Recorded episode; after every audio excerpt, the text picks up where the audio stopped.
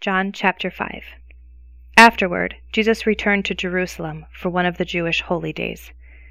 Inside the city, near the sheep gate, was the pool of Bethesda, with five covered porches. Crowds of sick people, blind, lame, or paralyzed, lay on the porches. One of the men laying there had been sick for thirty eight years. When Jesus saw him and knew he had been ill for a long time, he asked him, Would you like to get well? I can't, sir, the sick man said, for I have no one to put me into the pool when the water bubbles up.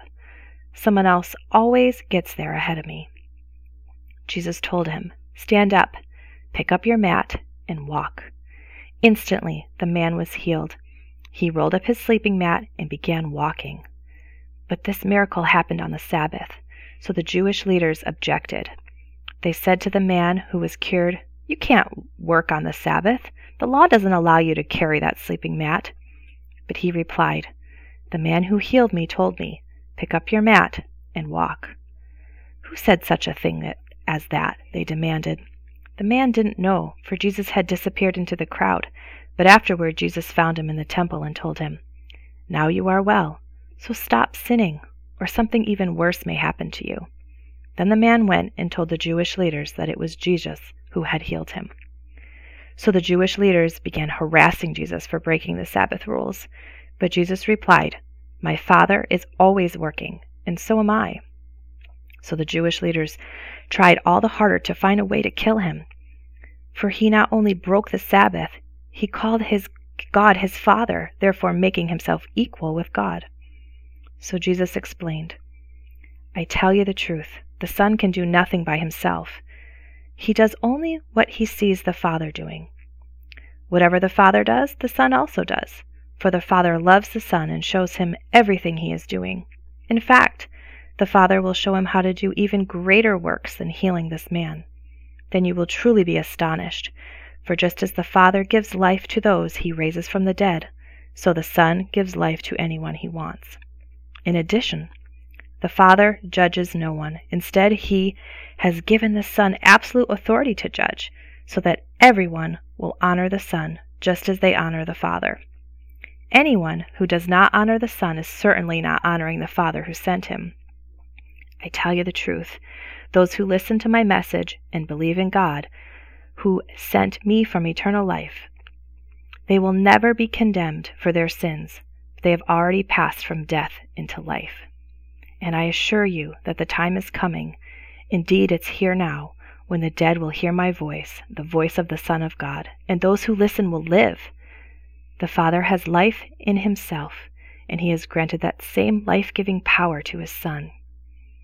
He has given him authority and to judge everyone because he is the Son of Man. Don't be so surprised. Indeed, the time is coming when all the dead in their graves will hear the voice of God's Son, and they will raise again.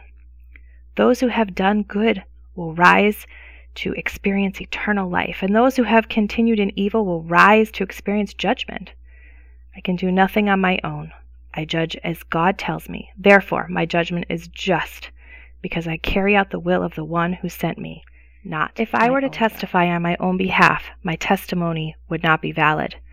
But someone else is also testifying about me, and I assure you that everything he says about me is true. In fact, you sent investigators to listen to John the Baptist, and his testimony about me was true. Of course, I have no need of human witness, but I say these things as you might be saved.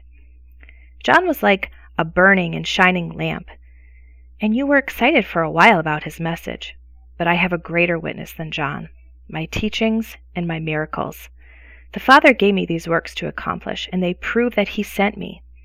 And the Father who sent me has testified about Himself.